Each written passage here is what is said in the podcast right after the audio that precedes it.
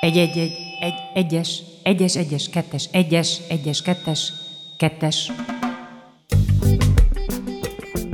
Ugyan az alapműveletek a kettes számrendszerben is elvégezhetőek, de Behumi Dóri és Veres Dóri nem mindig elégszik meg a legegyszerűbb válaszokkal. Kettes számrendszer. Minden szerda este nyolctól tízig a Rádió Cafén. Sziasztok, szeretettel köszöntünk mindenkit a Rádió Cafén, itt a kettes számrendszer Veres Dórival, Behumi Dórival, és vendégünkkel Keveházi Gáborral, Kossuth Díjas táncos koreográfussal. Szia! Szia! Szevasztok én is! Szeretnénk, szeretnénk felköszönteni téged a hetvenedik születésnapodon. Isten éltessen! Isten éltessen! Köszönöm szépen! Hogy vagy ezzel a korral, a hetvennel? Hát büszke vagyok rá. Megélhettem ezt, hogy hetven éves lettem. Nem, nem zavar. Egyáltalán nem zavar. Ugyan nem érzem magam hetven évesnek. Hány tehát... évesnek érzed magad? Szerintem olyan negyvenkettőnél megálltam. Annyira hát kis nézel ki. Jó, abszolút. Megálltam negyvenkettőnél. Köszönöm szépen. De igen. Emlékszel, milyen volt, amikor negyvenkét éves voltál egyébként? Így fel tudod idézni, milyen á- á- állomások voltak az életedben? Most nem tudom, hogy negyvenkettőben éppen hol voltam, de Pesten voltam. kétezer-egyben kerültem le Pécsre. Uh-huh. És tényleg arra a szülinapodra emlékszel? Vagy melyik születésnapodra á. emlékszel? Akár volt? Gyerekkorodból. Hát most ősz, ez egy nagyon nagy csúnya keresztkérdés volt, ne mert nem nagyon emlékszem a születésnapjaimra. Akkor nem annyira fontos ezek Te, szerint. Ne, nem, abszolút nem, nem. Tényleg nem. Hát az, az amit, ami, amit említettem, hogy nem tehet, tehát arról nem tehetünk, hogy Hogy, hogy megszületünk. És jó, de, van, de azért van, igen, de azért vannak emberek, akik uh, szeretik azokat az alkalmakat, amik ünnepésre adnak okot. Nem, az ünnepeket és akkor... én is nagyon szeretem, és a de születésnapokat is szeretem. De te magadat nem szereted ünnepeltetni? De, ma, de magamat nagyon szerettem ünnepeltetni. Édesanyám mindig mondta ezt, hogy, hogy, hogy elmész valahova, öltöz fel, fiam, mert magadat tiszteled meg. Tehát én valóban így vagyok vele, hogy az ünnepeket is ünnepeljük meg, a családom összes tagjáért, legyenek ünnepnapok, arra legyen, legyen elkészítve uh-huh. egy jó étel, vagy jó ételek. Szóval, megadni a módját. Amúgy, amúgy, meg úgy szépen csöndben mondom, hogy azon kívül, hogy én nagyon szorgalmas ember vagyok, amellett én hedonista vagyok, tehát... Uh-huh. Én az életet, Fú, de nehéz igen, lehet egy táncosnak, aki igen, hedonista. Hát akkor nem, akkor nem lehettem Ak- az. Aha. Akkor nem. Nem. Na majd erről beszéljünk később. Kíváncsi vagyok, hogy neked mi volt életedben a legjobb ajándék, amit kaptál? Hát a legjobb ajándék mindig a szeretet, az a legjobb ajándék szerintem, és a, tehát az, hogyha ha úgy érzed, hogy szeretnek. Előadó művészként érzed ezt, vagy úgy emberként? Emberként. Én azt gondolom, hogy az, ha szeretet van, és egy családban van szeretet, akkor annál több, nagyobb ajándék nincsen. Különben hát nekem nagyon nehéz ajándékot venni, mert nagyon csöndben mondom, hogy szinte mindenem megvan. Tehát nem kívánok, vagy nem igénylek semmit. Tehát a Bentley-re nem vágyok. És nem is ragaszkodsz tárgyakhoz? A parlamentet nem szeretném megvenni. De igen, nagyon szerettem a tárgyakat. Hát óragyűjtő vagyok. Aha. De, de szeretem, jó, jó, jó, például jó tollakat szeretem. Tényleg? Hogy, hogy ne. De még, még, já, még te írsz kézzel valamit? Én csak is kézzel írok, szóval, szóval kézzel szeretek írni mindent. De azért a születésnap kapcsán még azt a kérdést engedd meg, hogy hogy érzed, hogy milyen volt az ünneplés körülötted? Van egy volt főnököm, a Vas Lajos, akit én nagyon szeretek, és nagyon jól tudtunk együtt dolgozni. Annak idején ő volt az Operaház főigazgatója, és most a, a Budai Társaskörnek az igazgatója, és nagyon befogadott, és adott helyet biztosított arra, hogy, hogy egy kisebb társaságot, akiket mondtam a társaságnak, hogy euh, én az, azért hívtalak meg benneteket, mert én szeretlek titeket. Tehát az, hogy ti szerettek engem, az nem érdekel. De nem, azokat hívtam meg valóban. A növendékek volt, növendékek volt, kollégák voltak ott, az idősebb kollégák. Családod, gyermekeid? Családom is ott volt, nem volt minden gyermekem ott, de az egyik, a legkisebb az ott volt. Uh-huh. A legkisebb a Lili. A Lili. Lili. Már ő se kicsi azért. tizennyolc most érettségezik. Na, igen, mondtam, hogy kb. tizennyolc lehet. Igen. Most érettségezik, most elmúlt már tizennyolc. Nagykorú, de egy nagyon, nagyon helyes édes gyerek. Hát meg gyönyörű. Dorival néztünk képeket. Jó, mutattam. Minden gyereket gyönyörű egyébként, de hát hihetetlen. Na, csak azért kérdeztük, mert hogy mi a Dorival azért beszélgettünk arról, hogy Keveházi Gábor hetven éves, valahogy úgy képzelni az ember, hogy erre valami szép, színes album, ahol a nagy fotók... Kemény fedeles, nagy, kemény fedeles, bizony. Tele gyönyörű fotókkal, ahol ilyen adoniszként táncolsz a színpadon, röpködsz. Vagy egy nagy, nagy ö, hivatalos köszöntés. Azért járna. Igen, meglepődtem volna, ha így lett volna, miután én pontosan tudom, hogy az elmúlt tizenkét év alatt engem hova sorolt be ez a jelenlegi rendszer. Tehát én egy olyan rendszerben szeretnék élni, ahol, ahol a művész művészként kezelik, és nem, nem másként. De, vagy politikai gondolatok mentén, igen. Nem? Na most, hogyha engem művészként kezeltek volna, vagy kezelnének, akkor nyilvánvalóan lett volna egy, egy tekintélyes ünnepség. Tehát, hogyha ha mondjuk Moszkvában, Leningrádban, Londonban, vagy Párizsban, vagy New Yorkban lettem volna, vagy ott élek. Ahol mindenhol én... egyébként zárójában jegyezzük meg, hatalmas szerepeket játszottál. Ott, ott meg, ott, de mellesleg kaptam is külföldet, Dél-Koreától, Japántól, Kazaksztántól, Moszkváig hívtak fel, és köszöntöttek fel telefonon. De az operaházban csak egy hír vagyok, tehát hátul valahol egy hír. Nem baj, én ezt uh, tudomásul vettem. Tehát tudomásul vettem, hogy nem vagyok komilfó. Viszont a, arról fogunk még beszélni, hogy, hogy valójában azért mekkora sztár voltál. Tehát, hogy akik mondjuk esetleg nem, nem ismerik a te munkásságodat annyira közelről, akkor most az, itt a műsorban azért fognak erről képet kapni, hogy... hogy Hogy, hogy a te sztárságod, mert ezt abszolút lehet sztárságnak ö, ö, apostrofálni, az még abban az időszakban volt, amikor mondjuk, a, mondjuk egy operaénekes vagy egy táncos volt annak idején a Nőklapja címlapján, vagy a Filmszínház muzsika, vagy a Pesti műsor, ugye újságok címlapján, és te abszolút beletartoztál ebbe a körbe. De szerintem ö, ö, kanyarodjunk egy picit oda, hogy honnan indult el, mert nem tudom, hogy tudják-e a kedves hallgatók, de ez egy abszolút focista családból jössz. Igen, így igaz. Mert az em té ká-ban focizott a, igen, a nagypapám, a nagypapád, is, a nagybátyáim Kropacsek is. Névem. Így van. Tehát akkor és a Winkler egy Winkler kettő. És a Winkler egy Winkler kettő. És hogy akkor mi, mi történik egy ilyen családban, amikor jön egy ilyen túlmozgásos kisgyerek, hát ma, a Gáborka? Igen, abszolút túlmozgásos voltam, hogyha ma orvoshoz vittek volna, akkor azt mondták volna, hogy hiperaktív a gyerek, és biztos felírtak volna ilyen ifjúsági nyugtatókat. Szüleim engem úgy gondolták, hogy mégis valami mozgás, már, már piciként külön tornára járattak különben, ahova aztán később a Práter utcai iskolába, de aztán azt mondták, hogy jó lesz, hogyha valami olyat csinálunk, hogy nincs, nincs itthon, egész nap menjen el.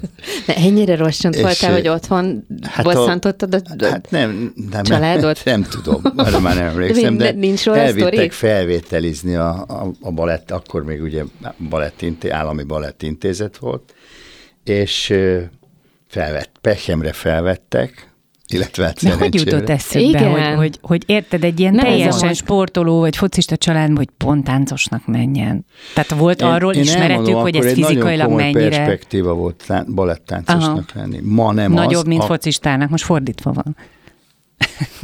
Vagy, vagy hasonló. Uh-huh. Tudnék azt, hogy az operaház balettművészei, egy, most azon kívül, hogy a magyar társadalmon belül nagyon jól voltak megfizetve. Ez az egyik. A, a másik hát meg nagy elismerés. A másik pedig, hogy évente kétszer-háromszor külföldre jártak nyugatra. Uh-huh. Ami akkor ugye egy zárt határról beszélünk, Magyarországon nem lehetett nagyon menni akkor még. Tehát édesanyámék abban gondolkodtak, hogy olyan szakmám legyen, ami ráadásul gond, ugye tanulni meg nem szerettem. Aha. Tehát miután nem voltam egy, egy Einstein, így aztán, így aztán gondolták, hát ha ez jó lesz. És hát az jó lett. Volt azért valami a művészet felé irányultság a családodban valamelyik részről? Mert azért nem, elképzelni... mérnökök egy... voltak, aha. Mérnökök, akkor bank szakember volt, leginkább a, a, gé bé, a gépészet volt. A édesapám is mérnök volt, és a, A nagypapám is az egyik mérnök volt. Ugye a Kropacsek nagypapa, aki, lett, aki keveházi lett, ő pedig bankszakem, bankba helyett, természetesen akkor is volt ilyen, hogy a, amikor leszerelt, mint fotbalista, akkor elhelyezték őt bankba, ő bankba dolgozott. Később pedig edző volt, és ö, még Olaszországban az Anconát is edzette, uh-huh. tehát ö, edző volt, fotballedző. És a névváltás az miért történt? A ő magyarosította a Kropacs, ez, ez egy cseh, ez egy cseh név, sőt, a, a egyik, van olyan, hogy a, meg lehet nézni lexikonban, akkor van egy olyan, hogy puska, egy Kropacsek puska, azt a puskát, a fegyvert az egyik nagyősöm, nem tudom, hogy a dédapám vagy ükapám találta fel, ja. és ő még császári királyi fegyvernek volt, tehát ő, ilyenek is vannak. Őrület. Tehát akkor is a gé- ez a gépészet akkor már egészen igen, tényleg. És a jazzál, az nincs meg már ö, a nincs, kapcsolat? Nem, nincs semmi, nincs. Nem, nem, nem göngyölítetted nem, fel? Nem, nem, nem. nem. Tényleg nem csináltál ilyen családfát? Nem nagyon, nem. Nem, nem érdekel. Nem, nem nagyon. Szóval azért gondolom, igen. Amit tudok, az elég. Amit tudsz, az bőven elég. Szóval ő, igen, tehát egy, ez egy nagyon érdekes, hogy, hogy valaki felvet egy ilyen perspektívát mondjuk egy olyan családban, mert, ahol nem létezett mert azért a művészeti ágak között igaz, hogy megvoltak a, a táncosok becsülve, de, de azért akkor sem a táncosok voltak elsősorban szem előtt, mint elismert művészek. Ugye a táncos, az én, én különben nem szeretem ezt a szót, hogy táncos. Táncművész? Akkor táncművész? Még azt sem. Mit akkor szeretsz? Művész? Nem, mindjárt elmondom. Azért, mert a tánc az egy iszonyatos sokrétű, tehát sokszínű világ. Én azért azt szoktam mondani, hogy mi balettáncosok vagyunk. Hm. Mert a táncos, az lehet a step táncostól a rút táncosig, meg a striptease táncos nőig is táncos. Szóval szerinted ez degradáló, hogy táncos. Így van. Aha.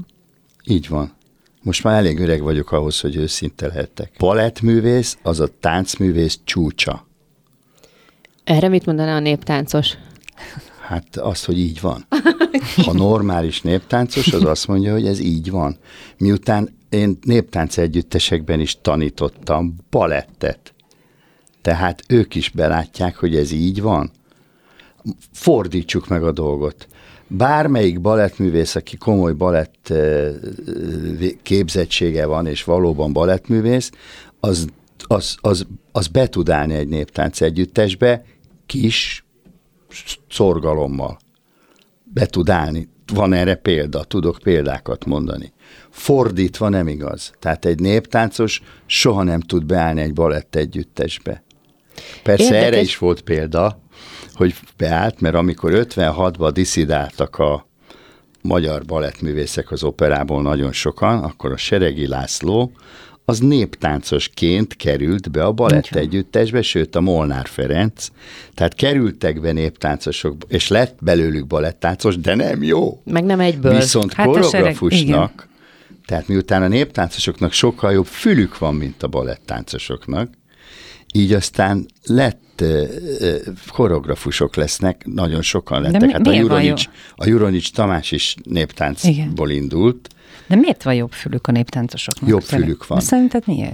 Ezt, ez képzés, már a gyerekkorban képzés, akik kezdik korában a néptáncot. Jobb fülük van. Nem tudom, a balettáncosok között nagyon sok kasú van. Tehát aki nem jó hal, sőt, hát én látok balettmestereket, akik uh-huh. tanítanak, és fogom a fejemet, mikor látom a vizsgájukat, hogy Uramisten.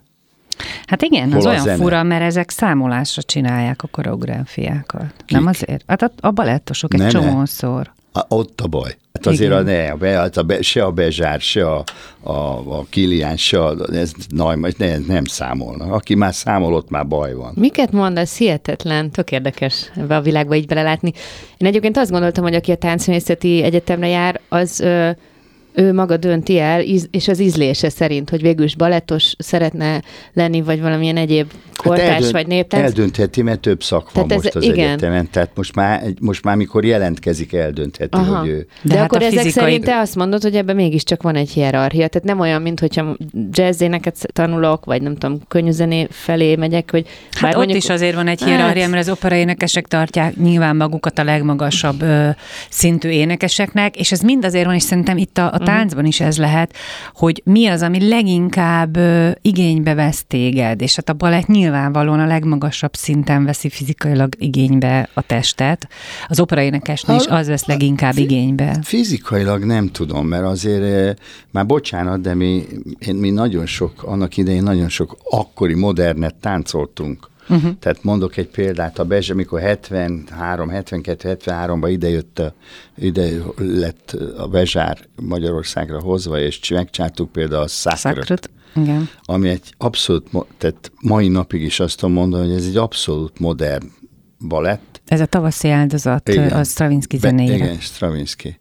És ö, nagyon komoly fizikai terhelés. Tehát fizikailag nem ugyanaz, de Na, a balett, a, a balett az a, nem véletlenül tanulják kilenc évig, sőt, mikor kilenc évet elvégzi valaki, akkor még nem lehet őt tá- balettművésznek nevezni, hiába kap tőle diplomát, mert nincs repertoár tudása. Azt csak színházban lehet megszerezni. Illetve hát meg lehetne, az, ma már változtatni kéne a, az oktatás módján, de mi még mindig úgy tanítunk, úgy oktatunk, mint harminc évvel ezelőtt, ami már nem stimmel. Tehát a Johnny Weissmuller, aki annak idején olimpiai bajnok úszó volt, azt ha, ha, ha azzal az edzésmódszerrel edzenénk, akkor úgy iskolai úszóversenyen nem nyerne. Igen, tehát változik a világ, világ, változik az idő, modernizálni kell, az oktatást is nagyon kellene modernizálni az egyetemen, de hát nem történik semmi. Innen folytatjuk a beszélgetést Keveházi Gáborral a Rádió Cafén. A kettes számrendszerben a zene után találkozunk. Hát a klasszikus balett mikéntjéről, hogyanjáról kezdtünk el beszélgetni az előző percekben, még a zene előtt, és azért azt elmondhatjuk, nem? Tehát, hogy minden táncnak, vagy tánctípusnak az alapja a klasszikus tánc, klasszikus balett. Igen, erre fogok egy példát említeni. Most is az összes, tehát hogyha tanszékeket vesszük az egyetemen, mindent, minden, akár a néptánc szaknak, akár a modern szaknak, akár a színházi tánc szaknak, stb. stb. Mindegyiknek van balettórája, tehát az az alap, azt muszáj nekik megtanulni, mert azzal a képzéssel igazából mindent, könnyebben fog mindent tudni. Volt annak idején Wuppertalban, Németországban egy nagyon híres alternatív koreográfus, a Pina Bausnak hívták, különben azért nem jöhetett Magyarországra a neve miatt. Komolyan. Az acélre, hát de aztán utána az nagyon ismerték. Az acélrendszer nem engedte, mert a plakátra ezt nem lehet kiírni. Igen. Na most de mondták hát neki, hogy azt fogjuk kiírni, hogy Baus táncszínháza, erre ő azt mondta, hogy de őt nem így hívják. Oh, uh-huh. És így nem jöttem Magyarországra. Egy csodálatos alternatív ö, együttese volt, és elmentünk mi annak idején Németországba, turnéztunk még a fából forragottal meg a mandarinnal, egy német turnénk volt, és elmentünk a, a, a Dózsa Imrével meg a, a Fodor Antalra megnézni egy előadást Wuppertalba. E, hát csodálatos élmény volt, szóval, hogy mondjam, tehát megdöbbentő élmény volt, és elgondolkodtató, tehát mai napig is. De és ez az volt az első találkozásod? Én Pina Baust akkor láttam. Már úgy értem, a, ilyen alternatív táncol. Vagy modern tánc. Hát modern. Modernet sokat láttam, meg táncoltam is életemben, de ilyen alternatívot, amelyik a, a, a szuper extra és szuper másképp gondolkodik mindenről, és az együttes minden reggel, tehát ennek az együttesnek soha nem kellett egy klasszikus lépést csinálni a, a színpadon, de soha. Minden reggel úgy kezdték, hogy egy másfél órás klasszikus balettréninggel. Akkor mondd el, légy szíves, hogy, hogy mi van a klasszikus balettréningben, ami mindenféle műfajra ö, alkalmazható, vagy, a, vagy megalapozza. Én minden kislánynak kötelezővé tenném, mert egyrészt szép alakot csinál. Jó tartást. Jó tartást, szép alakot, és a, a, az indiaiak azt mondják, hogy az európaiak jogája az a balett. Fegyelemre nevel. Ha például táncosok vagy baletttáncosokkal próbál egy színházi rendező, az roppantul csodálkozik, hogy ez mi, hogy, hogy ilyen szuper fegyelem. A táncos gyerekkorától olyan fegyelmezett, hogy az szinte hihetetlen. Tehát mi nagyon fegyelmezett emberek vagyunk. A, tudod, hogy kérdezted, hogy itt voltam, hogy idő, előbb jöttem, előbb értem ide. És azért, mert én hetven év alatt, hát most hagyjuk az első tíz évet, mondjuk hatvan, hatvan év alatt még életemben soha sehonnan nem késtem el. Japánból se. Tehát bárhol mentem vendégszerepelni, én nem késtem el. És ezt úgy érzed, hogy a táncnak köszönheted? A fegyelemnek. Amit a táncnak fegy... köszönhet. De hát már édesanyámtól is kaptam ezt a fegyelmet, mert mikor azt mondtam reggel, hogy a fáj a hasam, nem megyek, ah, nem tudok iskolába, de úgy kivert az ágyból, mint a villám. Azt mondta, majd elmúlik, fiam. Na, jobban leszel az iskolába.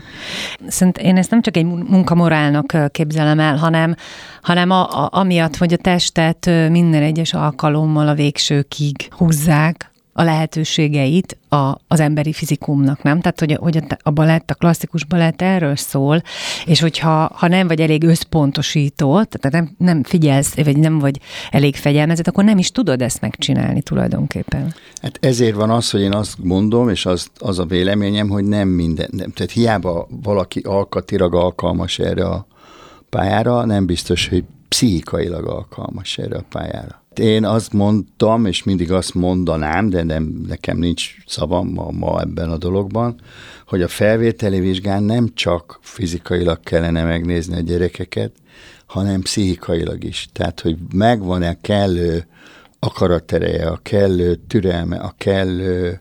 elkötelezettsége. Tehát az, hogy ezt képes legyen idegileg végig csinálni. Na jó, de hát ezek fejleszthető tulajdonságok. Persze, de akkor tudjuk, hogy, de akkor tudjuk, hogyha találunk egy olyan gyereket. Tehát ugye az, ma már én azt is mondom, hogy egyéni foglalkozásokra vannak volna szükség. Hm. Tehát nem, nem, nem ilyen kaptafákra gyártjuk a táncosokat, tehát mindenki egyforma, nem, egyéni. Ez egyéni, és mindenkinek egyéni az adottsága. Tehát annak van szerencséje, aki tud találkozni egy olyan mesterrel, aki plusz időt szán a növendékre, és tud vele a saját testéhez mérten foglalkozni vele. Meg akkor a személyiségéhez mérten. Plusz a személyiségéhez. Hát nekem volt olyan növendékem, aki igényelte azt, hogy, hogy keményen bánjanak vele. És volt olyan növendékem, akihez nem lehetett keményen hozzászólni. Tehát akiből egy szeretett szó, vagy egy jó indulat sokkal többet hozott ki, mint egy keménység. Tehát... igen. Mondjuk a balettoktatást ugyanúgy, mint a színészoktatást az elmúlt években sokszor érte kritika. A mesterek szigorúsága, keménysége az egy csomó gyereknek rosszat tett, utólagos elmondások alapján. Szóval kíváncsi lennék, hogy szerinted ez hogy változott, vagy például mondjuk a te példád az mi volt? Te gyerekként ezeket a nyilván néha kemény időszakokat, igényel, vagy mestereket hogyan tudtad? Én a keménységet, és uh-huh. jobban tudtam dolgozni a, a, azokkal. Hogyha a, szigorúak veled? A, igen, és férfi mesterem nekem már Leningrádba lett. Addig mindig női mesterem. Neked két volt. Női mestered volt. Ez a, a Nádasi Marcella, meg a, meg, a, meg a Merényi Zsuzsa, ezek női mesterek voltak. És kint Leningrádban megkaptam egy férfi, egy komoly férfi mestert. Egy nagyon kemény embert. Mindent neki köszönhetek. Hm. Szóval az a, a, a, és közben egy halatlan nagy szeretet volt benne, de az nem az az óra után, vagy az óra után, mint a leültünk beszélgetni, vagy, de, borzal, de az órán ott nagyon kemény volt. Neki köszönhetek mindent. Tehát azt nem tudok mást mondani. Szóval neked nem volt soha olyan eseted, amikor, amikor azt érezted, hogy, hogy ez bántó, ez rossz, ez fáj? Nem. Tehát velem nem. Veled nem. Velem nem. Nem, én, és csak hálával tartozom a, a, a mestereimnek, az iskolai tanáraimnak. Tehát én a, én a Balettintézetben is a kilenc évet örömmel töltöttem el. És később akár kollégáidon láttál egyébként olyat, aki mondjuk ilyen indokolatlanul keményen bánt? Gyerekekkel? Fiatalokkal? Hát, ugye nálunk az operában már azok nem gyere, bár gyerekek, mert az ember tizennyolc éves, tizenkilenc évesen bekerül. bekerül a színházba. Én azt még nem tekintem nagyon felnőttnek. Átmenet a, a gyerek és a felnőttkor között. Dehogy nem, hát a Seregi Lászlót ma halálra ítélnék. Erről mesélj már egy kicsit. Posztumusz halálra ítélnék. Ha, Istenem. Hát egy roppant, durva, szigorú, mondhatom azt, hogy a, a végcél elérése érdekében arrogáns, minden volt. De tudtuk, hogy egy zsenivel dolgozunk. Tehát volt, mit tudom én, öltözői sitogálás akár, vagy, vagy, vagy ilyesmi, de aztán végül mindenki a cél érdekében visszaszorította ezeket. Abszolút. A személyes sérelmeit. Ugye ők együtt jöttek a Honvéd együttesből a Molnár Fecóval az operába. és nálunk évente volt akkor még társulatülés, meg hmm. tehát voltak ilyen összeröffenések, meg munkaértekezlet, amit a balettigazgató tartott, és ott fel lehetett szólalni. Ez a nyolcvanas évekről beszélünk? Hát a hetvenes, nyolcvanas évekig. Igen. És ö, egyszer a Molnár Ferenc, aki igazi testi-lelki jó barátja volt a Sereginek, fölállt, és azt mondta, hogy Laci, ha, ha még egyszer így fogsz beszélni az együttessel, én szólítom fel az együttest, hogy hagyjuk ott a próbatermet, és menjünk ki, és többet ne dolgozzunk veled. Mert borzalmas, amit te megengedsz magadnak. Ha nem lennél ilyen tehetséges, mint amilyen vagy, és ilyen, nem lenne ilyen, ilyen világhírű eredmény a végeredmény, akkor már régen megvertünk volna az utcán. De ez akkor után egy darabig a Laci visszafogta magát, de csak egy darabig. Mindjárt mesélek egy másik történetet. Az, a, a, én szerintem ez, a, ez, a, ez talán a Szilvia. Szilvia volt, ahol. A Szilvia letett, de hát volt egy másik, hogy a Rómeót csinálta, és ő mindig... E, ő, Ő fejbe kész volt a darabbal, tehát ő pontosan készen, úgy jött be a terembe betanítani, hogy ő teljesen tudta, hogy mit fog. Van, van, van csomó koreográfus, akinek fogalma nincs. De bocsáss meg, de még nem is csak az, hogy mit fognak táncolni a táncosok, hanem hogy milyen lesz a világítás, mindent milyen tudott, lesz a díszlet, és látta. Milyen lesz hozzá hát a jelmez. Grafikus volt, úgyhogy ő rajzolta le a jelmezeket, díszleteket, tehát pontosan elmondta a díszlettervezőnek. mindent látott. Mindent le, és tökéletesen rajzolt, tökéletesen zongorázott, tangó harmonikázott, tehát egy, ő egy, ő egy, egy reneszánsz ember volt, volt aki egy na, mindenhez értett. Történet a következő, Rómeó betanított egy részt, de nem volt végig betanítva a részt, csak ameddig, és egy nyolcvan tagú együttes bent van a teremben, és táncolunk. És odáig táncoltunk, ahogy, ameddig betanította. Majd megálltunk. Elkezdett üvölteni, miért álltok le? Hát de miért álltok le? Hát de miért nem csináltok tovább? Üvöltött. Akkor mondta neki az asszisztens, a Kaszási Ildikó volt az asszisztens, mondta neki, de Laci, hát eddig van betanítva. Jaj, megfogta fejét, bocsánat. Az ő fejében már nem tovább. Kész volt tovább, de mi még nem. nem Neked milyen volt vele a személyes viszonyod? Ugye ő szeretett téged nagyon használni, hiszen... Mint a szerelembe. Up and down. Aha. Fönt és lent. Fönt Komolyan. és lent. Up and down, igen. És mitől függött? Hát nem, hát a Laci az azon kívül, hogy... Tehát nem volt, olyannyira nem volt érdekemben, hogy bocsánat, hogy ilyenek utólag lehet mondani, hogy akik nekik szeretői voltak, azok soha nem kaptak szerepet. Tehát, tehát azért ő vele nem lehetett már, bocsánat, uh-huh. szeretőnek lenni, hogy szerepet hogy kapjon valaki. Szerepet nem adott szerepet. Tehát a Laci attól, attól, hogy jóba voltunk, vagy barátságban voltunk, attól te szerepet nem kaptál. Uh-huh. Tehát ő valóban olyan szereposztásokat csinált, és ettől volt zseniál, ettől is zseniális volt, hogy tényleg azok a táncosok kapták a szerepeket, akik azt a legjobban fogják megcsinálni. Rómeó. Oda jött hozzám a Rómeó, akkor én szinte akkor voltam a csúcson, mikor ő a Rómeót csinálta. Nagyon sokat voltam külföldön akkor. Sőt, meg nagyon szerint... sokat voltál csúcson. De nem, hát nagyon sokat nem, mert én, azt, én, én vallom, hogy a táncos az mettől meddig van csúcson. Tehát Aha. én azt meg el tudom mondani. nyolcvannégy hát volt a premier, vagy nyolcvanhat jöttem vissza, és hetvenkettőtől mondjuk kilencvenig voltam igazán. A csúcson, ami azt jelenti, hogy akkor voltál... Nem, nyolcvannyolcban már nem voltam a csúcson. De a Rómeó az mikor? nyolcvannégy nyolcvannégyben volt a premierje. Na de várjál, most akkor, akkor hánytól hányig vagy csúcson? Hát most én, én hánytól hányig, hát én megmondom, én, én hetvenkettőtől valóban csúcson, akkor megnyertem a Várnai versenyt, én hetvenkettőtől voltam úgy nyolcvanhét nyolcvannyolcig csúcson, igen. De most én nem tudom kiszámolni, hány éves voltál, pedig ki kéne hát tudnom. Hát hetvenkettőben voltam húsz, tizenkilenc, húsz, tizenkilenc. Mert ötvenháromban születtem. Igen. tizenkilenc, és hát akkor szorozd be, hogy körülbelül még húsz évet tegyél hozzá. húsztól negyvenig van egy táncos igen. csúcson. Nem, hát az igazi csúcs a húsztól negyvenig be is van egy, attól függ, hogy honnan, meg mikor érik be uh-huh. egy táncos, mikor, de én azt vallom, hogy olyan huszonkettőtől olyan harminchetig, harminchatig van csúcson. Istenem, de rövid pálya. Na mindegy, vissza hát a Rómeóhoz, hogy ott van a sztorid. És csinálta a Rómeót, és ő, akkor ő balettigazgató is volt. Uh-huh. És nem akarta kirakni a szereposztást úgy, hogy abból mindig, ha kiraknak egy ilyen nagy, főleg egy seregi, Laci új balettet csinál, az, az már lázba hozott egy egész együttest. És ö, odahívott, és azt mondta, hogy gyere ide, Keve, gyere ide. Mi van, te? Te ide, ide figyelj. Én nem tudom neked a Rómeót odaadni. Hát mondom, most ezzel mit akarsz adni? Mondom, és mit, mit akarsz adni nekem? Én arra gondoltam, édes Kevém, hogy neked a Tibaldot kéne csinálni. Mondom, Lacikám, és megöleltem, és megcsokoltam.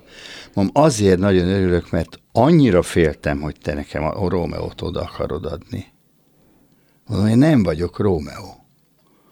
De Tibald vagyok. Az nagyon. Úristen, én emlékszem és erre. Akkor, a te Tibaldodra. Ő, ő is nagyon örült, hogy én örülök, mert volt olyan kolléganőm, aki ugye ne, akinek nem adta oda a Júliát, és az örök életére haragszik rá, aki akkor valóban a világ egyik legjobb balerinája volt, és nem kapta meg a Júliát, és ettől az, az örök, hogy mondják ezt, örök bánat marad. Hát igen, mert Júliát kapni csak egy bizonyos időszakban tud hát az ember. Ugye ahhoz... A Wolf Kati kapta a Júliát, aki akkor már végzett? Végzett, végzett. Hihetetlen, Dóri, hogy minden az agyadban van. Hát tudom, hát, hogy nekem ez az élet, ez az életem. Igen. Hát én ott ültem, mert a hallgatók nem tudják. Nagyon igen. Jó táncos volt nálunk, az, nagyon jó kollégám I- volt. Igen, hogy, hogy az én gyerekkorom az itt zajlott egyébként. Tehát amikről a, a, a Gábor beszél, abban én abban nevelkedtem az operában. Láttam ezeket, tehát őt láttam, ha nem is a premiéren, de az egyik előadások egyikében láttam.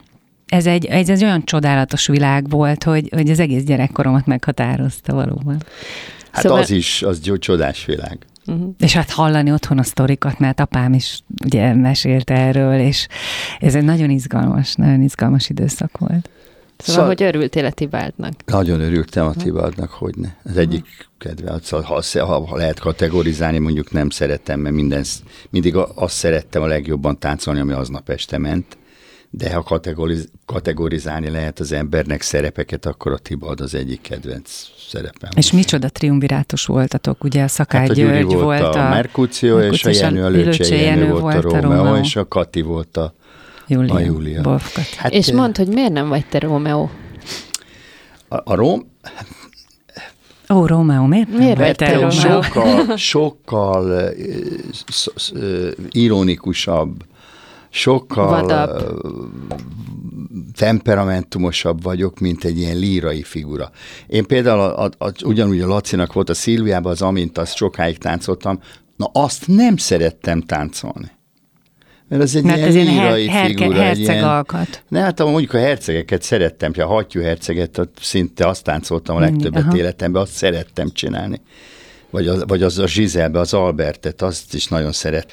A lényeg az, hogy vannak szerepek, amiket nem. Azt is megmondtam a Lacinak, és akkor áttett Orionnak, és azt meg nagyon szerettem táncolni. Az egy vicces figura. Tehát az, hogy az már egy másik igen. figura, az egy van tehát, valami plusz benne igen, még, azon igen, kívül, igen, hogy igen. egy hősszerelmes tehát, valaki. Igen, igen. Nem, ezeket a lírai hősszerelmeseket nem szerettem táncolni. És mi volt az Alberttel? Aki azért egy, egy herceg. Az Albert nem egy lírai, az egy genya. Az egy genya.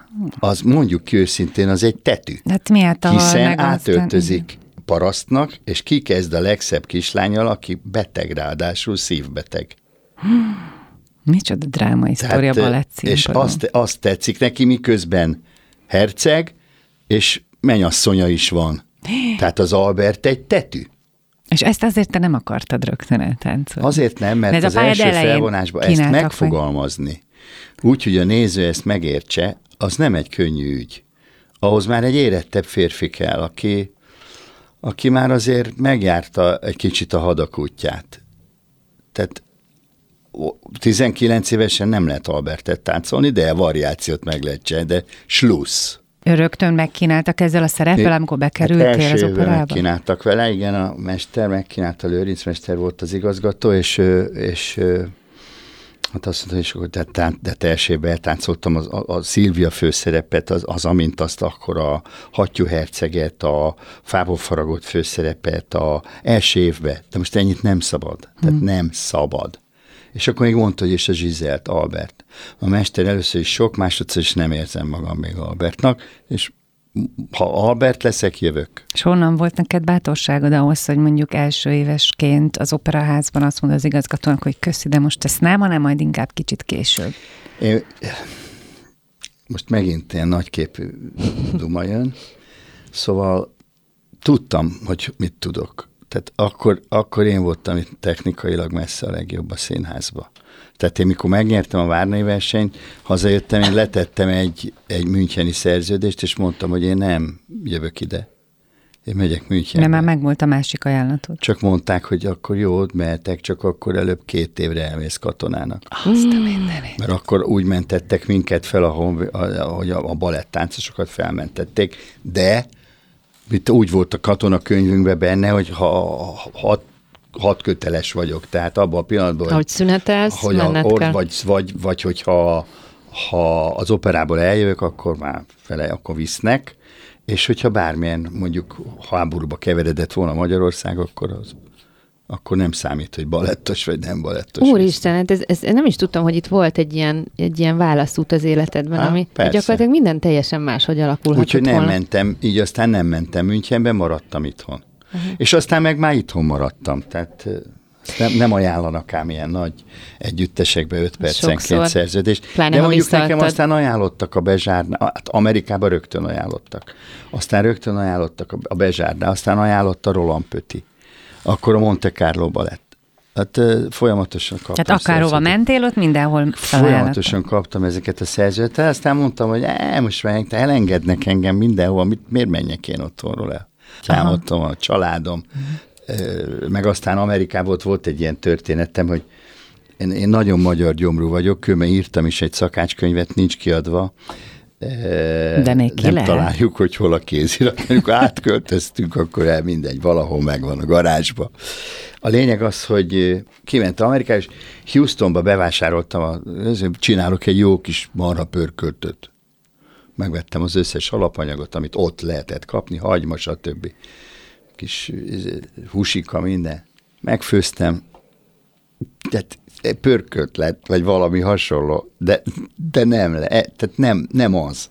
Hát mondtam, ez így nem lesz, de külföldön ez, ez, ez így nem lesz jó, megyünk haza. Keveházi Gábor, a pörkölt miatt jött de haza. De akkor ezek szerint nem, nem vonzott téged az, hogy mondjuk, mondjuk egy, egy szocializmusból, ami azért akkor elég jó, egyre fel, jobban enyhül, de azért a hetvenes, hetvenes éve vagy nyolcvanas évek elején azért még ez egy elég zárt világ volt Magyarországon. Már a nyolcvanasban talán nem talán annyira. Talán nem annyira, igen. de, de, hát, azért, de hogy neked azért nagyon kor, korán lett egy másik képet. Tehát mintán bejártad az egész világot, volt összehasonlítási alapot, tehát az nem vonzott, hogy úristen, ott azért mennyivel szabadabb az élet, vagy mennyivel jobb minőségben lehet egy csomó mindent megélni.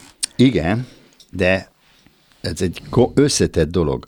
Akárhova mentem táncolni, például a Bezsárnál csak Béjart táncoltak. Uh-huh. A Roland Petinél csak Roland Petit táncoltak. A Monte Carlo Balett, ahova hívtak, ott már ugyan szélesebb volt a repertoár, de nagyon sok volt az olyan nyugati koreográfia, amit én nem nagyon kedveltem. Uh-huh. Technika nélkül is, stb. A, a mi együttesünk művészileg, az akkori operaházi balett együttes, mondok egy példát. százhúsz előadást csináltunk a két színházban egy évadban, most csinálnak. Operaház Erkel Színház. Igen, most nyolcvanat csinálnak. nyolcvanöt Csináltunk egy évadban tizenhét féle nagy balettet. tizenhét félét, és két nagy bemutatónk volt, de, de nem akármilyenek. Na most egy olyan együttesbe dolgozhattam, világon nem volt. Tehát itt mentek a nagy orosz klasszikus balettek, uh-huh. és a nyugati balettek uh-huh. is. Jöttek a Elvin Élitől, a Béjarttól, a, az Frederick Ashtontól, aztán a Robert aztán a, a dán balettek, szóval itt, minden, itt mindent lehet, mindent táncolhattam. Nyugatra meg elmentem minden évben nagyon sok fél évet gálázni. Hatalmas pénzeket kerestem, amivel itthon én voltam a király. Uh-huh. Miért mentem volna el? Mindenhonnan a legjobb jött, igaz? Így, ahogy mondod. És hát, hát a családod is itt volt, ami hát nyilvánvalóan egy nagyon fontos húzóerő. Azt az ember az nem, nem nagyon mellékes, hagyja. hogy akkor, ha az ember diszidált, akkor nem úgy volt, hogy akkor majd hazajövök. Minden diszidens börtönbüntetésre ítéltek, és ha hazajött volna, akkor le is ültetik. Hát a családot meg, tehát, és megfigyelik. Akkor meg nem is engedték ki a családot. Igen. Tehát azért büntetés volt, volt a diszidálás. Mm. Úgyhogy nem volt nekem értelme elmennem. Én nekem még kimaradt egy kérdés egy kicsit korábbról. Említetted, hogy te igazából, amikor elkezdtél dolgozni az operában fiatalon, tizenkilenc-húsz évesen, te tudtad, hogy mire vagy képes. Hogy ott ezért azt átugrottuk, azt a gondolatot, hogy a focista családból jövő kisrác, aki egyszer csak belecsöppen a balett világába, és aztán kiderül róla, hogy, hogy ügyes. Hogy vetted észre, hogy észlelted, hogy te kiemelkedsz egy kicsit a többiek közül, van valami olyan tehetséged, ami még akkor is, ha balra fordulsz jobb helyet, amit, amit esetleg mások nem tudnak. Már gyerekként kérdezed ezt? Igen, hát gondolom egyszer csak gyerekként érezted meg, hát nem? Hát gyerekként ugye vilá... még az első évfolyamban biztos, hogy focista akartam lenni. Aztán második évben fölkerültünk, mert a, akkor még a Balettintézet növendékei nagyon sokat szerepeltek, felléptek az operaházi előadásokba, uh-huh. balett előadásokba is, és az opera betétekként is. Uh-huh. És én nagyon sokat szerepeltem, akkor volt egy balettmesternő, aki Manci művésznőnek hívtunk, és ő volt az, aki betanította a gyerekeket mindenféle szerepekre. Egy nagyon szigorú asszonka volt, de voltak, őneki voltak kedvencei. Most hogy, hogy nem, egyszer csak a kedvencei közé kerültem, és rögtön második évesen eltáncolhattam a diótörőbe a Misit, aki az első felvonás főszereplős gyerek. A rosszaság. Uh-huh. Ő a rosszaság. És akkor fertőzöttem meg ebben a balettművészettel, mint szakma. Utána meg végig táncolhattam a Manci művésznő jó voltából az összes gyerek főszerepet. A Kopéliába, a mindegyikbe, a Sába De királynője. Mit tudtál? Azt mondom, mit tudtál jobban? De én nem szerettem gyakorolni. Tehát az, ami a mindennapos gyakorlat, amit végig, és azt nem nagyon szerettem. De táncolni nagyon szerettem. És átjött ez az öröm? Valószínűleg, és nagyon gyorsan tanultam a szerepeket. Tehát az, amikor, a, ahogy említettük már a seregi mestert, aki azt mondta, hogy egy mutatás, egy tudás. Micsoda, úristen. Az volt a mondása, mert utált betanítani, és azt mondta, hogy egy mutatás, egy tudás, apukám. És ez valahogy, ez, ez én, én gyorsan, nagyon gyorsan tanultam. Tehát a többiek még sehol nem voltak, én már rég kész voltam az egész. Hát meg nyilván a színpadon érezted magad elemedve, nem? Hát tehát, az, hogy volt a, az volt a hely. Ez volt az Na a jó, hely, de ahol más neked... is gondolhatta, vagy érezhette. De ez nem olyan. Én, én, én ezt szerintem én tökre el tudom képzelni, hogy van egy gyerek, aki oda kimegy, és nem jön zavarba, hanem azt érzi, hogy igen, ez szóval az, szín... itt igen. vagyok, itthon. És akkor már ott megfertőzöttem, szóval a színpaddal, de... De a, a, amire utalsz, hogy tudtam, hogy, hogy mert az előbb is föltették kérdést, csak kikerültem egy kicsit a választ, hogy mikor tudtam, igen, hogy tudtam hova tenni magam, és a, ezért voltam az igazgatóval bátor. Ja, amikor tizenkilenc évesen visszaadtad az Albertet. Bátor voltam, mert tudtam, hogy Nem, nem nagyon tudnak velem mit csinálni. És ez nem formált rossz irányban a személyiségeden? De igen, én, én le is meg, meg is, meg is mondom, hogy nagyképű voltam, önző, exhibicionista, de aztán rájöttem, hogy ahhoz, hogy kimenjek mindig a színpadra, a, akár ezer ember elé, vagy kétezer ember elé, ahhoz ez mind szükség van. Uh-huh. Tehát én mindig mondom most már a növendékeimnek, amikor el indulsz táncolni, és kimész a színpadra, akkor hidd el, hogy te vagy a világon a legjobb. Különben ne menj ki. Ha nem tudod magaddal elhitetni, hogy én vagyok a világon a legjobb, akkor, akkor baj van. Tehát, csak aztán utána tudd, hogy nem tudod. De ott, ott, ott, ott azt kell muszáj, érezni. Hogy azt és ezt fél. Hogy tudod így felspanolni magad, vagy tudtad erre? De hogy hitetted el magaddal? Hát, hát ő, úgy, ő tényleg ő volt a legjobb. Neki nem kellett, neki nem nem, kellett elhitetnie volna. Nagyon nagyképű, de tényleg benne voltam hosszú évekig az első ötbe, tízbe. Hát de világszerte is mondják, hogy azért benne volt az hát első. Hát úgy, világszerte, világszerte volt. Hát azért hívtak. Szóval azért, mert minden nemzetközi gálára, ahol, ahol a, csináltak ilyen világsztárgálákat, ahol sztárokat meghívtak, ott általában mindig ugyanaz a nyolc-tíz táncos volt ott. Tehát volt ez a arra volt, meg volt ez a ez a sor. És figyelj csak, a nők is nagyon szerelmesek voltak beléd, ugye? Tehát, hogy minden nő, úgy értem. Róla. De ne, ne, ne, ne, ne. Figyelj, nagyon jó kiállású sármos férfi voltál mindig is. A rajongókra vagyok kíváncsi, hogy, hogy azért... Ja, hogy, ez ölt, hogy álltak e sorba. Igen, a, tehát... A művészbejárónál. Volt ilyen, volt ilyen. Hát akkor még... És ezt hogy lehet kezelni? Hát én jó, szerintem intelligensen ezt lehet kezelni. Nem? Uh-huh. Tehát nem voltak, az azért akkori világban nem voltak agresszívek a rajongók, de se itt, se külföldön. Most látom, hogy, hogy a, olyan agresszívebb hm. rajongók vannak meg. Nem, nem, nem voltak. Tehát nem volt zaklat, nem voltam zaklatva. Tehát nem voltak agresszívek, és az nagyon, az, az, az örömmel tölt el egy művészt, hogyha egy művészbejáron várják, és kérnek tőle esetleg. Volt ilyen fényképed, amit aláírva osztogattál? Olyan idő is volt, hogy volt, de... Őrület. De, de mondjuk mindig a legszebb, a feleségeid is mindannyian a legszebbek voltak, szóval az az igazság, hogy az ember végignézi. Ez meg a másik, hogy színes életem volt. Igen, de tényleg... Erről a rajongói témáról visszakanyarodnék egy kicsit, mert, mert azért tényleg nagyon sokáig úgy tűnt, hogy neked, neked tényleg csak egy csettintés minden. Tehát, hogy, hogy, a, hogy a szerepek jönnek, hogy a sikerek jönnek, hogy mit, de hogy iszonyatosan sok fizikai munka van-e mögött, hogy az ember ezt elérje, hogy melyik szerep volt neked az, ami, ami olyan kihívás volt, amiről azt érezted, hogy, hogy esetleg nem tudod a többihez hasonlítani, vagy sokkal erősebb, nagyobb kihívás? Fizikailag nem szerepileg a megformálása, mondom, az egyik legnehezebb volt számomra, aztán később szerettem táncolni, ez a, ez a Balanchine Apollo volt. Uh-huh. A legnehezebb fizikailag az a, az a Spartacus. Uh-huh. Tehát fizikailag a Spartacust eltáncolni, az roppant nehéz. Ez három komoly felvonás. Seregi Balettjéről beszélünk, Kacsatórián zenéjével. beszélünk. Azt, azt, az komoly férfi munka azt eltáncolni. Az Apollo az egy nagyon, nagyon visszafogott szerep. Az egy, az egy nagyon érdekes dolog volt, mert mikor készültünk rá, a Kunzsuzsa leült megnézni, a, akkor már ő kifele ment, már nem nagyon táncolt, uh-huh. de még gyakorolt, készült azt hiszem egy, egy utolsó búcsú előadásra. Egy nagy balerináról beszélünk, Kunzsuzsáról, aki az egyik legnagyobb magyar balerina, ott később igazgató is volt az egyetemen, vagy akkor még főiskola. És... Leült, és azt mondta nekem, út, próba után odajött, már színpadi próbák voltak, odajött, és azt mondta, Keve, mire gondolsz, amikor ezt te táncolod? Hát mondom, Zsuzsa, már ne haragudjon, de semmire. Hát az, hogy ez látszik. Azt mondja, olyan üres vagy, mint egy tök.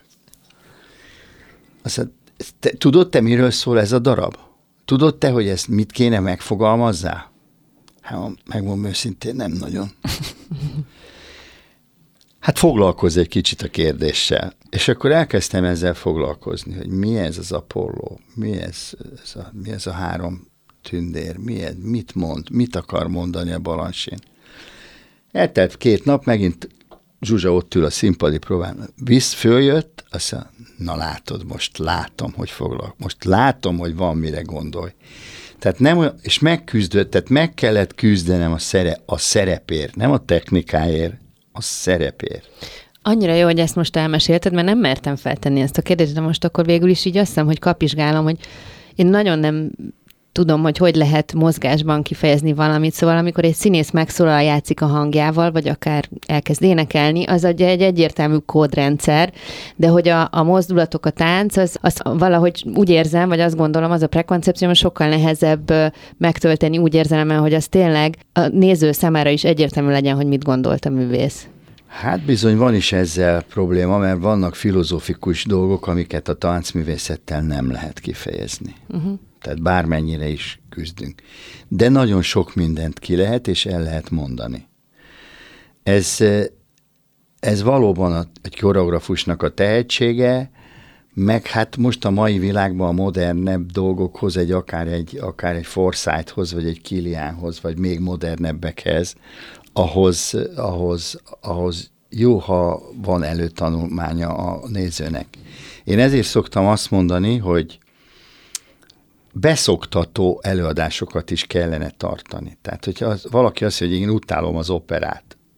Hát igen, ha úgy kezdi, hogy Bartók Kékszakálú Hercegvára, biztos, hogy megutálja. Mondjuk azt szerintem pont, hogy... De, az hát pont vagy egy mondjuk a három Wagnerrel hát... indít, valamelyik, vagy valamelyik azok is gyönyörűek, de tehát szó, ugye balettban én meg tudnám mondani, hogy milyen sorrendben kellene megnézni. Mondd már meg. Gyerekeknek balettől. Hát például a diótörő, de nem ez a verzió, ami most megy. Rosszul őrzött egy lány, egy kopélia. Ezekkel kellene kezdeni azt, hogy, hogy, hogy, hogy megnézzenek. Mert ez könnyen dekódolható? Meg vicces. Érthető, Érthető, vicces, humoros, aztán egy Szilvia, aztán stb. stb. Tehát nem úgy kell menni, ha engem először elvittek volna egy, mondjuk egy Giselle-re, hát elkerülöm az operaházat nagy évben messziről. Hm. Vagy, egy, vagy, egy, vagy egy fából faragottra, vagy egy mandarinra elvittek volna. Borzasztó, nem lehet. Tehát rá kell az... A, tehát azt hát vagy egy lehet, hattyúktavára egyébként az is. Már egy hattyúktava is, igen, nehezebb ügy. Igen, szóval nem mindegy, hogy mi, mit lát az ember először. Hát a zenével ugyanez van. Hát nem mindegy, hogy mit... Tehát egy jazz, ahhoz, hogy eljusson valaki oda, hogy a jazzt szeresse, ahhoz nagyon hosszú út vezet oda. És értse. Hát nem Tehát is kell, hogy értse, elég, hogyha csak szereti. Hát olvasásnál egyébként. Is nem nicskével kezdjük. Uh-huh. Szóval, hogy ezt is értem, de amire én gondoltam az az, hogy, hogy akkor tulajdonképpen neked, mint előadó művésznek is, egyszerűen el kell végezni a háttérkutatást, a, a, a végig gondolását annak, hogy mit szeretnél üzenni, és, és lehet, hogy magasra ugrik az ember, és de tízet hát pörög, sport, de nem elég. Jár. Igen. Igen. De, fontos a technika, de nem az a legfontosabb. De figyelj, nem úgy kéne, hogy legyen, hogy amikor, amikor például egy balettmester jön, ugye a betanító balettmester betanít egy darabot, akkor az neki nem feladata, hogy ezt feltárja ezeknek a... De feladata a... volna, de ma már ugye a betanító balettmesterek nagy része videóról tanít.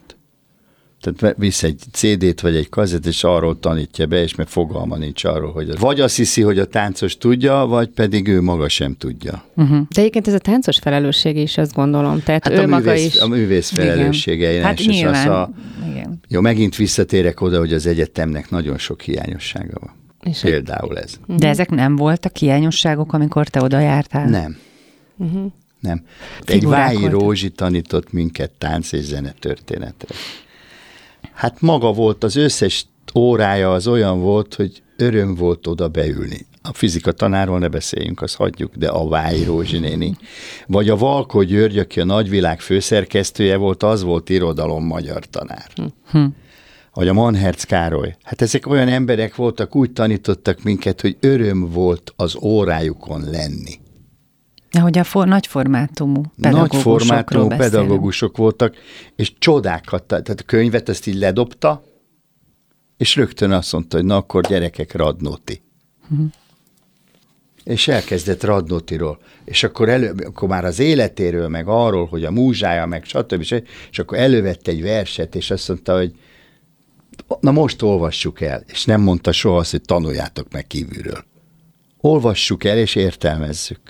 Igazad van, egy balettművésznek például ez a humán ö, tudás, ez, ez egy fontos bázisa kell, hogy legyen, nem? Tehát, hogy egyszerűen nagyon értenie font, kell nagyon, az nagyon irodalmat fontos. Is. Na most visszatérek azért, a matematika se rossz, ha tudja, illetve, ha jól tudja, vagy jól tanítják.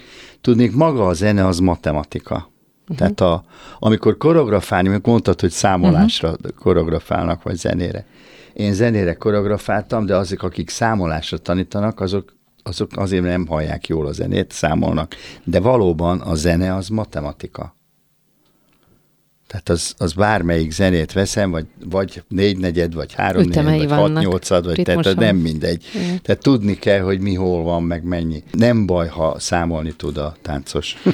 És neked milyen tapasztalataid voltak? Nagyon sok helyen megfordultál a világban, aztán mint balettmesterként is nagyon sok helyen dolgoztál, hogy... hogy ez a módszer, ez az orosz módszer, ugye, amit Magyarországon tanítanak, a, a Vaganova. És a Vaganova módszer is az most is szerintem, nem? Ez alapján minden a módszer alapján? Mindenhol tanítják, de azért erre én azt szoktam mondani, hogy ezt az egész módszert, igazából ugye, hogy menjünk vissza tizennegyedik Lajoshoz, aki a, a francia királyhoz, aki az, aki az egész balettművészetet elkezdte, de igazából aki, aki ebből valamilyen összerakott egy, egy, egy szisztémát, az Csekettinek hívják, és olasz. Uh-huh.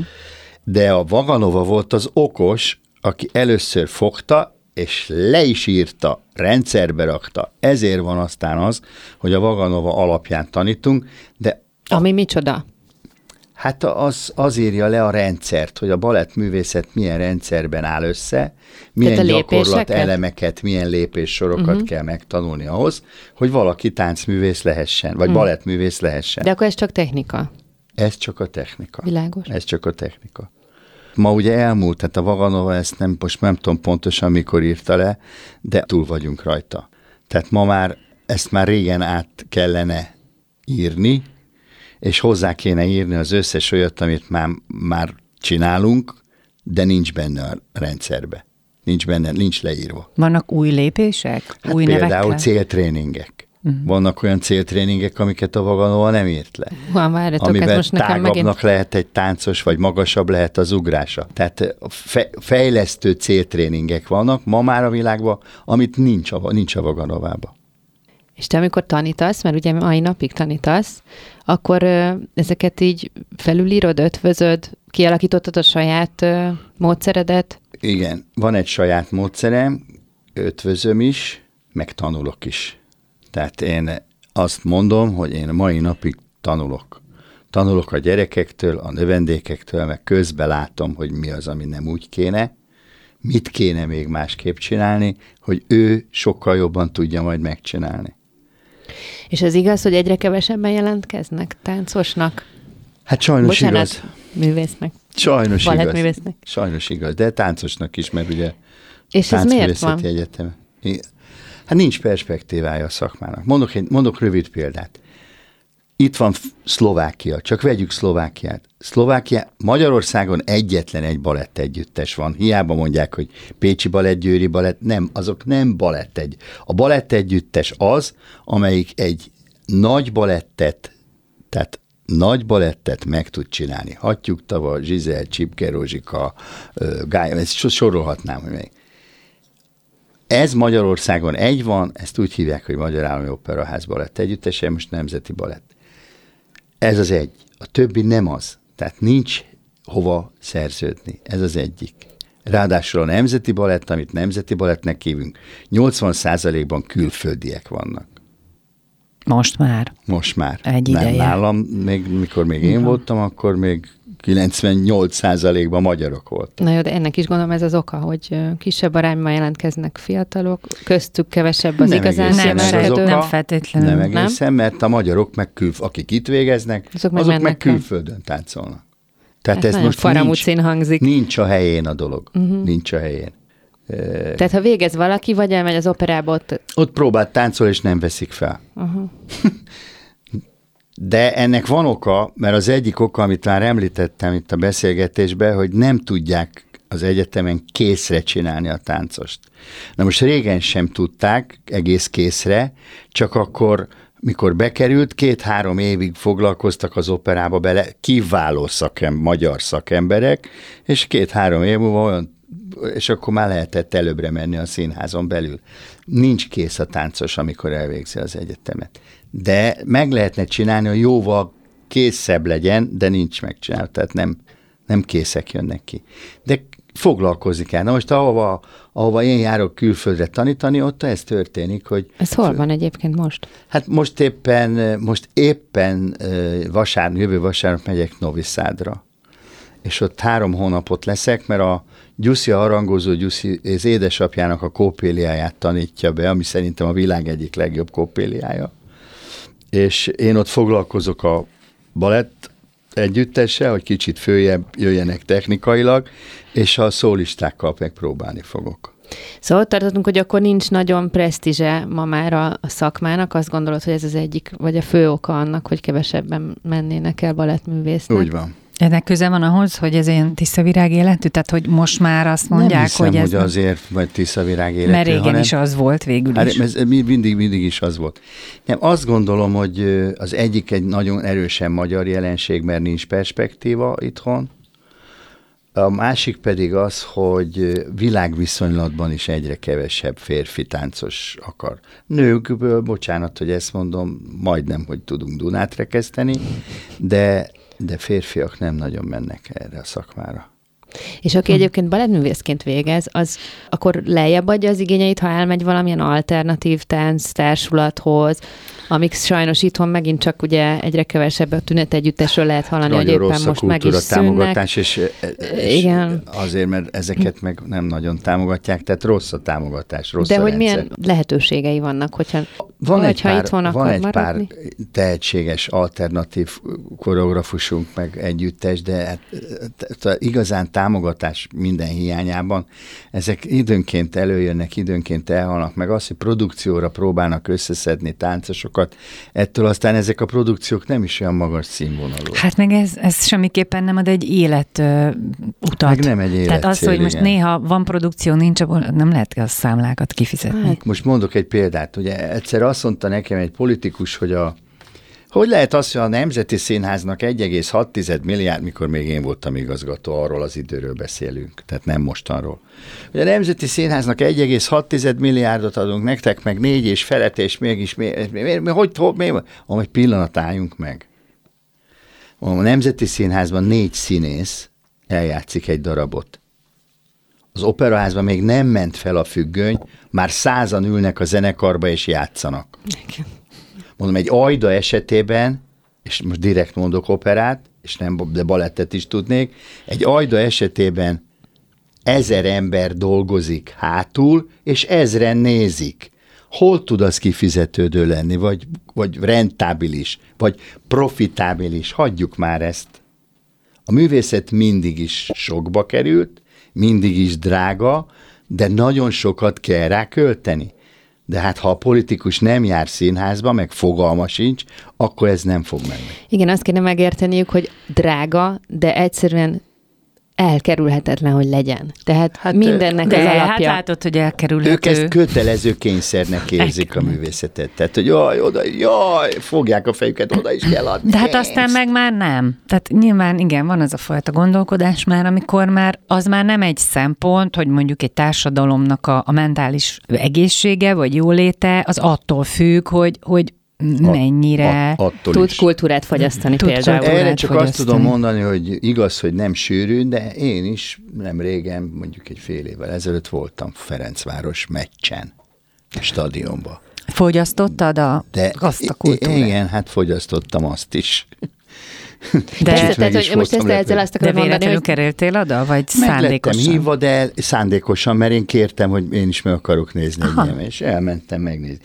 Tehát azt, hogy, hogy színházba járás, az nem, tehát nem divat. Arról nem beszélve, most megint rosszat fogok mondani, hogy olyan drága egy operaházi belépőjegy, hát most hogy egy család nem tudja megfizetni. De ez egészen a közelmúltig nem így volt. Nem így bizony. Amióta kinyitották újra azóta hát, ilyen. És akinek igazán belső igénye lenne erre, és sorolhatnánk azokat az embereket az értelmiségnek, azt a rétegét, aki szeretne operafogyasztolni, na ők pont nem tudják megengedni maguknak. Én azt mondtam, és talán lehet, hogy le is írtam a könyvemben, nem tudom, hogy, hogy ha Magyarországon bezárnák az operaházat, megszűnne az opera és a balettjátszás. De ablok, tehát sehol, semmi, nincs. Maximum ötezer ember kezdene egy kicsit, mi, hát mi, hát mi, hát ez kell. Hát ez egy művészeti ág. A társadalom észre se venné. Észre se venné. És úgy érzed, hogy a kultúra igény az is kicsit hát, visszaszorult a, hát, személyes szinten? Persze, hát né- meg kell nézni egy Németországot, hogy ho- ho, hát ezt mondtam, hogy a cseheknél akartam mondani, az előbb nem fejeztem be a gondolatot, hogy a cseheknél több balett együttes van, vagy a szlovákoknál még ott is van, kisebb országok, mint mi, kevesebb lakossal. Ott van balett együttes, nem egy, több. Kassán is van, Pozsonyban is van. Hát a, a cseheknél pedig van Brnóba, Prágába, Olomouc, Cseszke-Budajovice, soroljam? Hm. Tehát nálunk nincsen, egy van, hagyjuk. Jobb, ha nem mondom.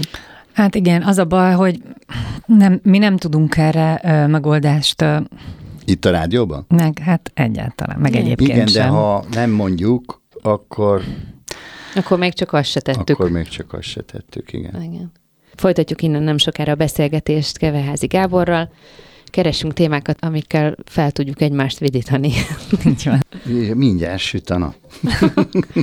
Nagyon sok uh, helyen jártál a világba, illetve mai napig nagyon sok helyen uh, tanítasz és betanítasz. Szeretném a Japánról mesélni egy kicsit, mert ez egy ilyen különleges uh, hely az életedben.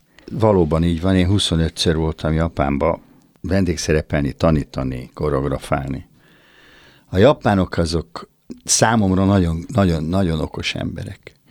Amikor rájöttek, hogy én nem csak táncolok, hanem mást is tudok csinálni, abban a pillanatban igényelték, hogy mire csinálják. Gondolsz? A mást hát is például tudok, volt olyan, hogy a balett, először csak táncolni jártam, és akkor nem volt, nem jött a balettmester, azt mondtam, nem baj gyerekek, tartom én a balettórát. Hm. Akkor rögtön rájöttek, hogy én azt is tudok. Akkor azt elkezdték igényelni. Aztán a, csinálta az ottani főnök egy koreográfiát. Emlékszem egy Vivaldira, és sőt, hát a négy évszakot vette elő, ami hát ugye Japánban az akkor újdonságnak tűnt.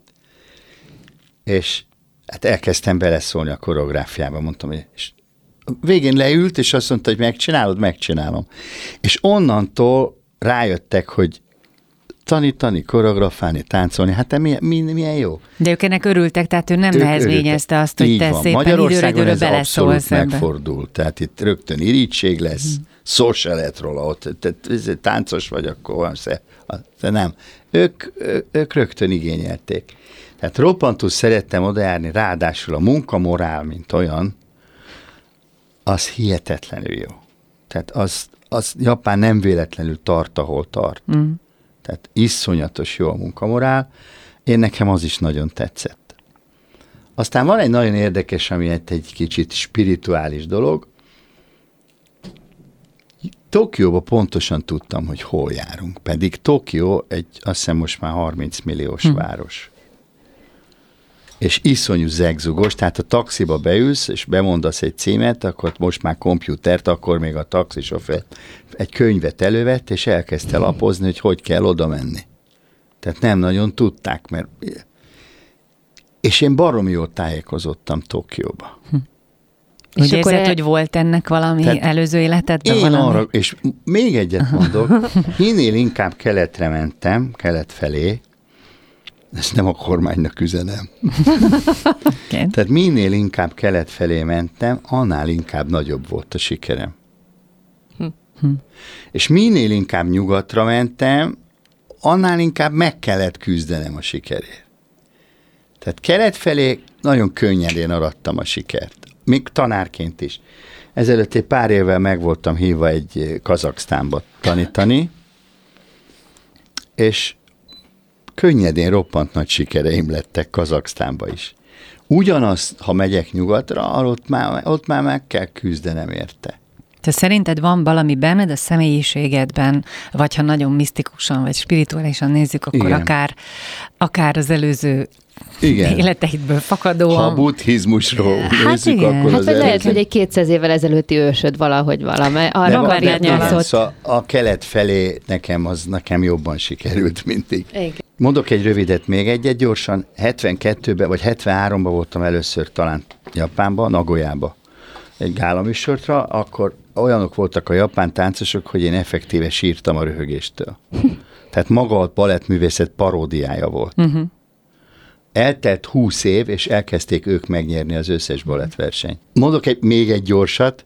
Csipkerózsika variációt táncoltam, és a Az az, egy ugrásnál ráugrottam a színpadnak a, a süllyesztő találkozásra, és ott kellett volna forognom egyet. Na és én ott előbbrébb léptem egyet, hogy ne, az, azon nem tudtam volna, nem tudok forogni, ahol találkozik a, a színpaddeszka. És előbbre léptem egyet, és ott forogtam. Na most ők mindent filmre, vagy videóra, meg mindenre vettek, amit, és utána mentem két év múlva újra, és a fiú táncos ugyanúgy megcsinálta az ugrást, és fogta, és ugyanúgy előre, előre lépett. Mert rólam tanulta meg, tehát arról tanulta meg a variációt. Uh-huh. És mondtam neki, hogy te figyelj, ez így nem így van. Azt mondja, de hogy nem, hát itt van, te, te táncoltad. Hát így táncolod. Igen, mondom, de csak azért, mert ott a színpadnál ráléptem egy olyan helyre, ahol tudtam, hogy nem tudok forogni. Tehát kénytelen voltam előrelépni. Tehát mondom, ők így, így tanultak. Fantasztikus. Lemásolták. Mindent fölvettek, mindent precízen. Lemásoltak, mindent megcsináltak, és persze szorgalmasak. Uh-huh. Na most ugye mi magyarok nálunk azt mondják, hogy itt innen kell ásni egy nyolcvan centi mély, negyven centi széles árkot Jakartáig, akkor nálunk azt mondják, hogy na egy pillanat. Miért nyolcvan centi mély? Miért, miért, miért pont erre felé ássuk? Miért ilyen széles? És minek? A japánnak azt mondják, ezt kell csinálni, nem kérdez, megcsinálja. Ez a igen, különbség a mentalitás. Ez a sikerük titka. Neked, én azt néztem, hogy nagyon jelentős személyek voltak az életedben a nők. Hát kezdtük ott ugye, hogy a nagymamát, nagynénét vitt el balettozni. Igen. Nem beszéltünk édesanyádról, aki, akiről pedig nagyon sokat szoktál mesélni, és hát ő egy valószínűleg nagyon erős nő lehetett, ő ugye megjárta a koncentrációs tábort. A feleségeidről is egytől egyig mindegyikről megállapítható, hogy szakmájukban fantasztikusak. Szóval, hogy valahogy én azt érzékelem, hogy nagyon erős nők vettek mindig téged körül. De kíváncsi vagyok, hogy vajon mi az, amit te szerinted a nőktől elszívtál, csentél, tanultál, amit hozzátettek a te életedhez. Nagyon sok mindent, és csak most, csak hogy most elmondjam, most írom a második könyvemet. Azokról az emberekről írok, akik nagy, nagyon mély, mély benyomást és mély, mély ilyen hatottak az én életemre, a személyiségemben egyáltalán, és bizony ott nagyon sokan ő. Tehát az első balettmesternőm, aki a, aki a Nádasi Marcella volt, már nagyon sokat tett. Az édesanyám arról külön könyvet tudnék írni, hogy ha ő nincs, akkor ő biztos valami gangster lettem volna, vagy valami alvilági figura. De az édesanyám volt az, aki nagyon keményen rávitt, a, a, nem, nem hagyta, hogy én az legyek. De nagyon híres történet, negyven negyven valány éves lehettem, mindig mentem hozzá látogatóba, és csöngettem, és kinyitotta az ajtót, és azt a szervusz kisem mosolygott, és puff, egy nyakleves lenyomott. Mondom, most anya, ezt most ne haragudj, ezt most, ezt most miért? Hát csak azért, hogy csak azért, csak tudja, hogy mi van, na gyere. Ú, hát akkor te biztos tudtad, hogy mi van, ez, ez elég komoly. Édesem nagyon édesasszony volt, de nagyon kemény. És tehát a szakmában is, tehát az egyik, akivel Magyarországon a legjobban tudtam dolgozni és próbálni, az én darabjaim, amiket táncoltam, az, a, az, a, az is egy nő volt, a Hamala Irén. A Harangozó Gyuszinak az édesanyja. Uh-huh. Tehát ővele tudtam a legjobban dolgozni. És ő nagyon kemény asszony. Ő is egy ilyen erős egyéniség. Nagyon erős egyéniség volt. Tehát, és hát a, a mostani feleségem is egy nagyon erős egyéniség, és ha ő nincs, nem születik meg például az első könyvem. Tehát a nők nagyon meghatározóak. Tehát borzasztóan meghatározóak az életbe. És mi az a képességük, amit úgy eltanulnál, elirigyelnél, hadd mondjam ezt a szót? Vagy ajánlanád, hogy a férfiak gyakrabban tanulják meg, alkalmazzák. A kitartás, a türelem, hm. a hozzáállásuk a dolgokhoz. Én azt gondolom, hogy a nők tiszteletre méltóbbak, mint a férfiak. Én a, az ország hatalmát is a nők kezében raknám le, most biztos. Uh-huh. Tehát női irányítás, nők, nem is egy nő, hanem nők kezébe. Csak hát ne legyenek túl sokan már, akkor viszont együtt egy jó kis tyúkol alakul. Én nem azt mondtam, hogy Baromfi udvar. Baromfi udvar, igen. És a feleségeid, mert hát volt belőle egy pár. Ugye most a negyedik feleségeddel élsz. Ők, ők milyen emlékeket őrizhetnek rólad? Hát haraggal nem váltam el senkitől, tehát nincs, nincs harag, mindenkivel beszélő viszonyban vagyunk, hát azt nem mondhatnám, hogy baráti, tehát nem járunk össze, és nem együtt kvaterkázunk, de, de tehát a beszélő viszony az megvan. Hát főleg azért, mert hogy gyermekeid és unokáid is vannak. Ővelük mennyire vagy apuka, meg nagypapa? Hát ez egy nagyon nehéz kérdés, nem vagyok se nagypapa, és ritkán, nagyon ritkán látom őket. Igen. Igen. Úgyhogy a, nem nagyon jó a kapcsolatom. A, a gyerekekkel? A gyerekekkel. A legkisebbel igen, a többivel nem. Mindenkinek van egy... Gyenge pontja? Egy, minden, minden családban van egy ilyen gyenge pont. Nekem ez, az, ez, ez a karma jött össze, hogy a gyerekek nem, nem szeretik az apjukat, nem igazán. Nyilván mindegyik haragszik azért, mert nem velük élek, vagy velük uh-huh. éltem, vagy nem tudom, valami ilyesmi lehet. De hát a kicsivel sem, mert az, az sem a vasav, de mondjuk közel, mi vele közelebb vagyunk egymáshoz, mert mind a ketten egy, egy helyen lakunk, tehát viszonylag egy helyen, tehát nem úgy, hogy egy házba, uh-huh. hanem egy kis érden lakunk, tehát uh-huh. mindnyájan ott lakunk. De hát ő a legkisebb, és vele nagyon jó a kapcsolatom. A többi az, az, az más. De szerinted fog változni? Te tudsz azért tenni, hogy ez változzon? Nem, egyiknél talán tudnék tenni, de ott nem teszek, mert ott én konok vagyok. Ott konok vagyok, mert már bocsánatot kérek, de én tudok bocsánatot kérni, de akkor az én gyerekem is tudjon. Ez egyik, a másiknél meg nem valószínű, hogy javulni fog a helyzet, mert az ott nem fog. A Kun Zsuzsa írt rólad egy könyvet, vagy veled együtt hát írt egy együtt könyvet. Az Így emlékszem címmel. Az Így emlékszem címmel, és ott, ott például ez is elhangzik, hogy táncolni kell, uram, a zene majd csak megjön valahonnan, ugye ez egy Zorba idézet, hogy ez az egyik kedvenc mondásod, és olyan jó lenne hallani, hogy te hogy értelmezed ezt. Gondolom, hát nem csak a táncra gondolsz, amikor ezen nem, gondolkozol. Nem, én ezt úgy szoktam mondani, hogy zorbaság. És uh, ugye ez a Kazaksztán féle regény, ez egy tök, ez, a, maga az íromány, az gyönyörű. A regény, és az, az arról szól, hogy a, röviden, hogy bármi történhet az ember életében, ugye bármi.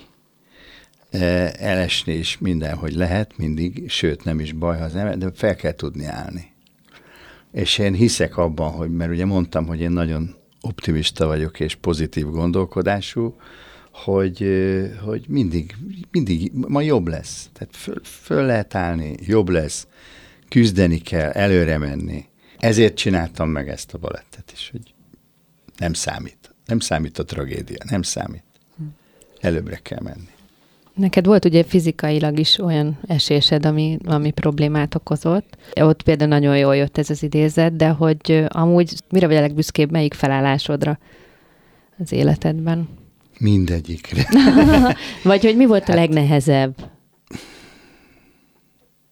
Két nehéz pont volt az életemben, amikor ugye kiderült, ugye elszakadt, a té- szétszakadt a térdem olyannyira, hogy a tétkará- tétkalácsom a combom közepén volt.